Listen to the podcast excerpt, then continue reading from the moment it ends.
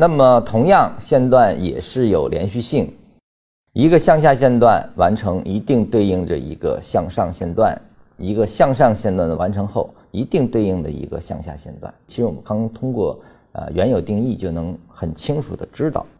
这个作为一个向上线段的话，那么必然是向下线段生成之后才可以完成，所以说它一定是向下线段和向上线段是一一对应，就是这个道理。